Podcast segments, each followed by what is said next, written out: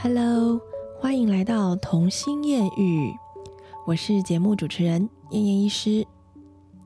今天的这一集啊，播出的时间会是在农历新年过年之前。我有一个很想说的故事，那这个故事呢，其实不是要讨论任何的医疗纠纷，或者是去检讨别人的行为。只是因为它一直放在我心上，而且在当时的画面对我来说都是印象非常深刻，一直到现在可能午夜梦回，我还会想起当时的场景，然后也会觉得心里一直有一个遗憾，也许当时我再多努力做一些什么，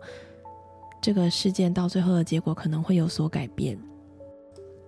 而我想在这个时间点特别拿出来聊呢。也是因为到了农历新年，就要有一种慎终追远的一个想法，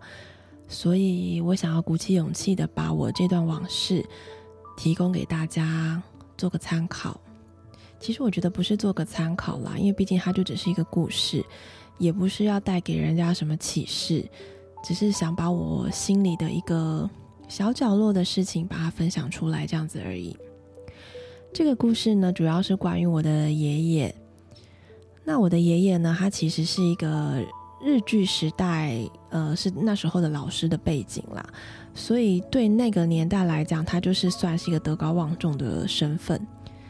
那小时候，我们家在爷爷的，就是这个背景之下，其实爷爷就是对我们众子孙们，就是会充满着呃很多的期许，他会希望小孩子们就是要读书念得好，然后行为要端正。这个都是很传统社会下会有对子子孙孙的一些期许，这都非常能够理解。那也是因为这个原因啦，就是所以我后来要走医学这一条路的时候，甚至我爷爷还跟我爸爸说，他如果考上医学系，就立刻让他去念，因为他会无条件的支持我，这样不管是哪一间的医学系都好，他就是想要呃我可以完成当医生的这个梦想，这样子。那所以，我以前聊到的，就是说我的对于未来的计划，其实有一部分是在完成我的长辈们给我的期许。这其中就有一些原因是来自我爷爷这样。我想大家都知道，那个年代的人呐，其实对情感的表达都非常的保守，他们不会像我们现在的对孩子们教养，就是又直接很明显又抱又亲这样子。他们对孩子的爱。其实还是很深的，只是他们会用他们的方式来表达。我爷爷也不会常常带我们，就是到呃一些杂货店啊去买点心零食，不会。然后我爷爷也常常就关心问候我妈妈，说：“哎，小孩子的成绩怎么样之类的。”我觉得有一部分对媳妇来说，其实施加了还蛮大压力。但是其实这是那个年代在表达。他们对子子孙孙期待跟爱的方法啦，所以等我们成熟之后再回来看，甚至我妈也觉得，嗯，就是爷爷有这些期许是很正常的。那我们度过了这些压力，也完成了他的期待。其实我们后期是可以看到他是非常满足，那内心是很满足的。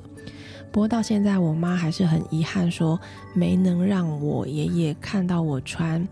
白袍上班的这个画面。他觉得这可能是爷爷心中的一个遗憾，毕竟他期待了我当医生这么久。那这个故事呢，是关于我爷爷在呃过世之前的这一段的一些医疗方面的问题。我爷爷呢，一直以来都身体健康，万事如意，真的我不骗你，他就是该有的一些慢性病的状况都没有。也长长期服用的药物其实也都没有，所以是真的，一直到九十几岁，他还是可以骑摩托车在外面自由的移动，然后去买菜或者是买什么东西回家，然后常常会送一些食材就到我家来这样子。所以你就知道他九十几岁，他这个身体非常硬朗的状况。当我们发现他生病了之后的后期这段路，真的会觉得反差很大，到现在都还是有点不舍这样。那缘起于在，呃，我爷爷是某一次啦，就是上大号的时候就一直解血便这样，那他自己就觉得慌了跟害怕了，在这之前都没有什么特别的，比如说常常肚子痛啦，或者是。其实大小便的状态改变可能是有，但是毕竟爷爷也没有跟我们住在一起，然后没有主动提。一般人见面也不会直接就会说：“哎，你最近大大小便 OK 吗？”这样应该不会这样子去问候别人，所以这件事情也是有一点点被忽略到了这样子。那爷爷后来因为解了血便就很紧张，毕竟你就是拉血出来了，就会想到，终于想到要去看医生。后来爸爸就带他去检查，一番检查之后，那这些事情发生的时空背景都是在南部，那我是在中部上班的这样子，所以其实我。不在他们身边，所以爸爸已经第一第一步就帮我带带爷爷去做了很多的检查。检查完的结果之后，呃，进行到哪一步要住院或什么的，妈妈在跟我讲这样子。然后当时候其实我也只是个呃医学就是刚毕业出来在当住院医师，其实也懵懵懂懂。我觉得不能说懵懵懂懂，因为毕竟。呃，直肠外科这一块不是我的本业。当时候我已经在儿科当住院医师了，虽然有学过一些概念，知道大概怎么做，但实际上详细的东西，可能你还是要参与那个 team 的讨论，才会知道他的治疗计划跟他现在的病况到什么程度。那果不其然，他最后的一番检查出来，就是做个切片，发现是一个直肠癌这样子。那当时候初步的 screen 是还没有发现有些转移的状态。所以一开始的时候，主治医生建议是说，他身体状况真的非常好，真的他看起来可能跟一个六十六七十岁的人，就是没有什么不不一样。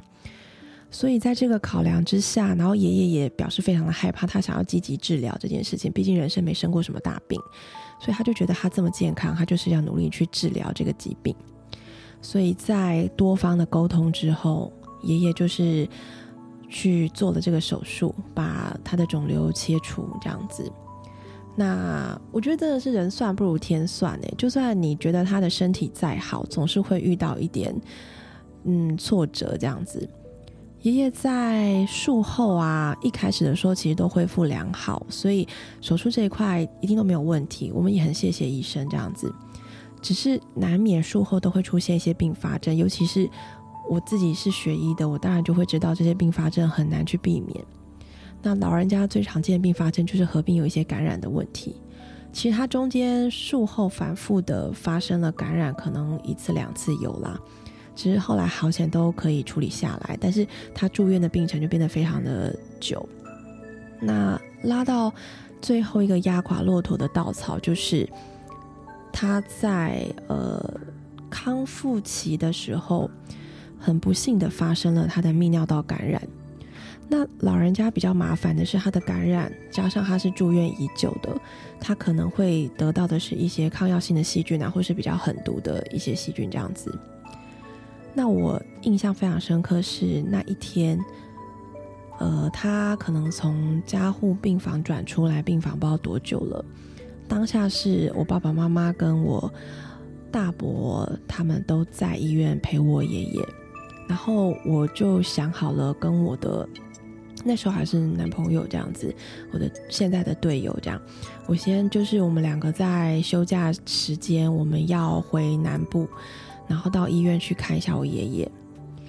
其实我跟我爷爷之间虽然。不是那么亲密，会抱抱啊或干嘛，但其实因为我知道，我深知他非常疼我，所以其实我对他也是会一些小撒娇的动作。然后你会发现，老人家看到你可能久久才见一面，因为毕竟在不同的城市嘛，那他也知道子孙都在外面忙碌，不是会守在他身边，所以每一次只要回去，你就会看到他是那种又惊又喜，但是又憋住不表达出来的那种感受。眼神里面表达的爱呀，或者是他的笑容啊，这些都是你现在回想起来会让你会心一笑，然后觉得很感动的事情。所以我当下就想说，哎，周末没事，我就又没刚好没上班，所以我们就回南部，想说，哎，他出了加护病房来看他一下。结果在我还在开车的时候，我妈就打电话给我，然后就告诉我说，哎，阿公现在出来，然后怎样怎样。可是我觉得阿公好像不太对，你知道我妈是很敏感的，然后她的 sense 都都是非常对的，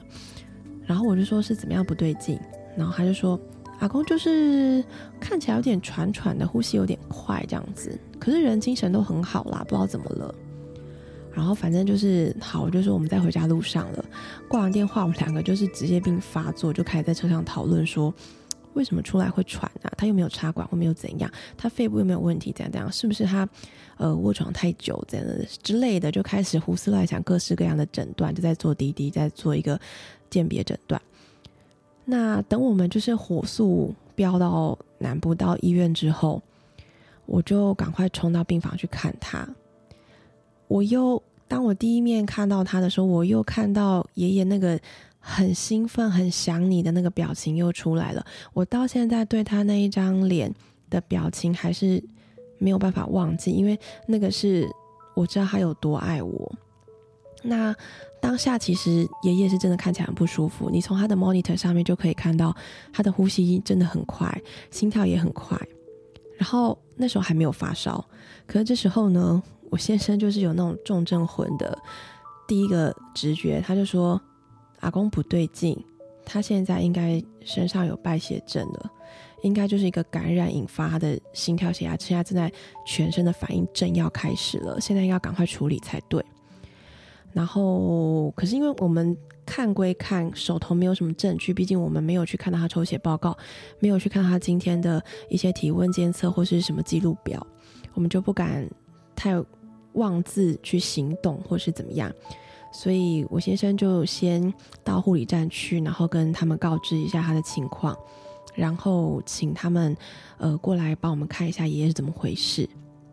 然后这时呢，我就是负责在爷爷的床边，然后我就问他说：“你有没有什么不舒服？”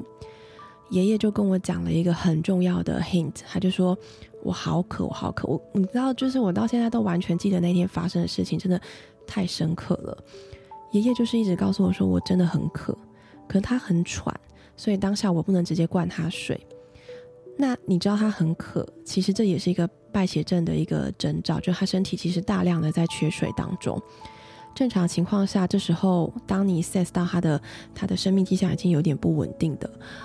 这时候我们第一步会做的就是大量的灌水、掐水，就点滴开到全速，然后尽量的给水，就是灌水灌到饱这样子，甚至灌到有点肺积水，这都是应该有的过程，才能维持他的身体的血压，然后维持他各个器官的灌流，保住他各个器官。那当下我就呃，先生另外一边就是在护理站那边找医生要处理这件事情。后来，呃，刚好有做一些检验，然后发现他尿尿的确是有感染了。那我们猜这个感染源就来自于这里。那当下我就是一直想尽办法，就是 push 护理人员可不可以多给他灌水或什么的。但我觉得这个也是医疗的一个界限，就是我们自己虽然是医疗人员，尤其是医生，可是我们还是懂得那个道德的边界嘛。就是我们到了别人的地盘。我总不能直接就是在那边发号指挥，而且更何况我只是一个小小的住院医师，那我就只能跟他们说我们发现病人怎么样，然后请他们注意跟观察，或是做一些事情，因为总是会有很尴尬，我这很难形容。我觉得很多人可能会觉得说我们自己是圈内人，可能要治疗自己的家家属什么是非常方便的，但是其实并没有。医疗界虽然你可以可能可以动用认识的人，然后认识的关系，然后拜托帮你多加照顾，但说白了，在医疗里面，它就是一条路，就是遇到什么状况，然后就有基本的 guideline 去照着在这个 guideline 去治疗，也不是说因为你认识，所以你就可以得到特别的服务或什么的，这可能没有办法，这也是我们很局限的地方。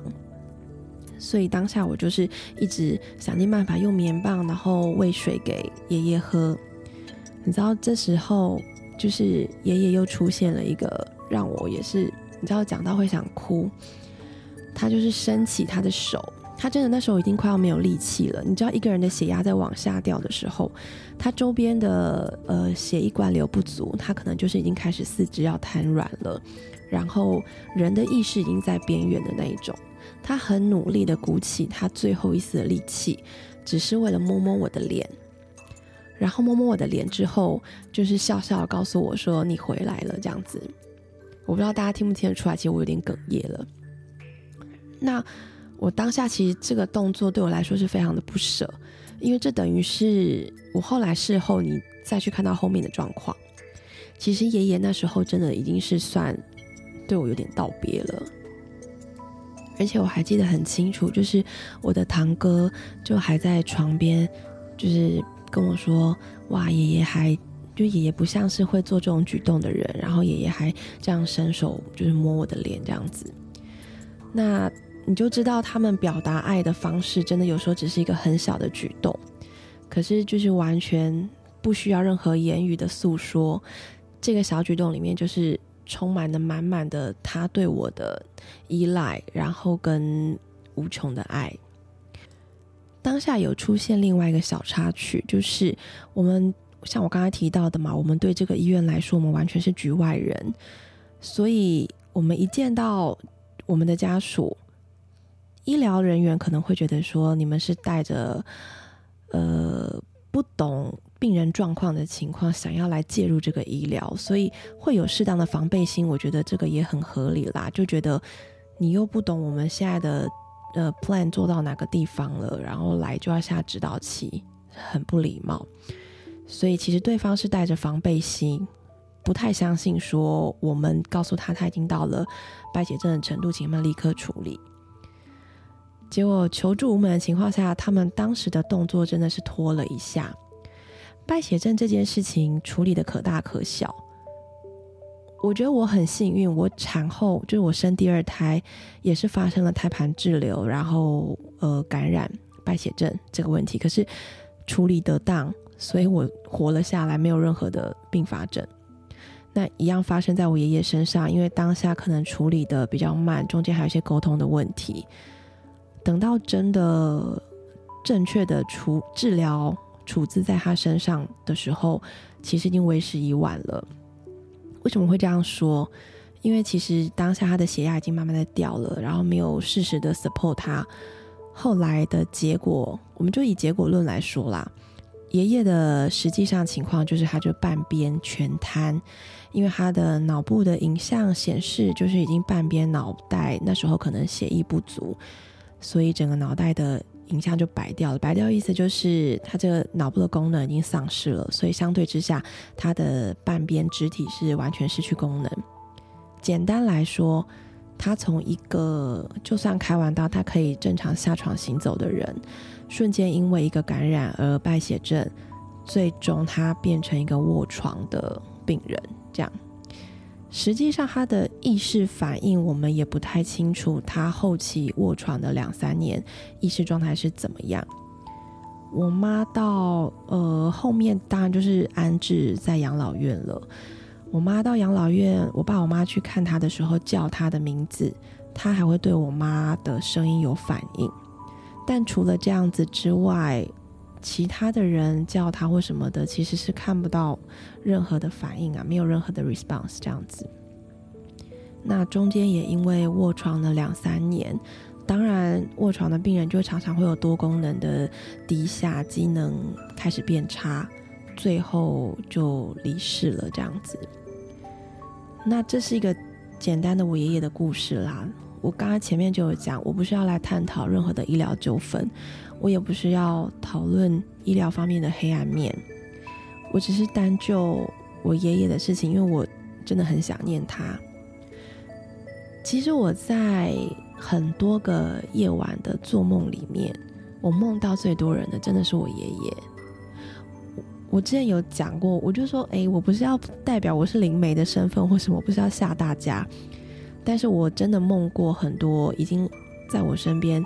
呃，过世的再回来的，包括就是我有养一只小乌龟，可能已经一两个才养一两一两个礼拜而已，它就生病就走了。结果在它走后第七天，我还看到小乌龟回来看我，这样子。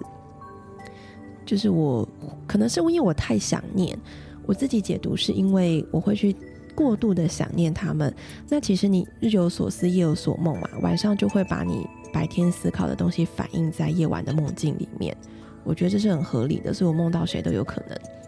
那我真的很常梦到我爷爷回来看我，他可能会穿着他那个时代的衣服，包括中山装啊，然后呃各式各样的打扮啊，就是那个时代的。那回来看我的时候，他会带我回到一些过去的场景，例如他带我到呃爷爷家附近的凉亭泡茶的画面，或者是他带我回到医院当下败血症的前一刻，他真的很常带我看到他在病榻上对我微笑跟摸我的脸的这一刻，我我。可能是因为我真的印象太深刻，我也不断的回想起这一幕。这一幕是我看到他最平凡的。那既然他都已经离开这个世界上很多年了，我现在事后回想，如果我当时脾气更硬一点，更坚持一点，对他的医疗处置会有帮助吗？我觉得不一定会有。可能甚至会因为双方吵了起来，更延误了对他的治疗。那如果当时温和一点，拜托一点，或者是直接打电话找谁谁谁，会有用吗？其实我也觉得不一定有用，因为这些都是几秒钟的需要去处理的事情。当你还联络东联络西再拉回来，其实有时候也真的是来不及。我只能说，这可能是爷爷的宿命。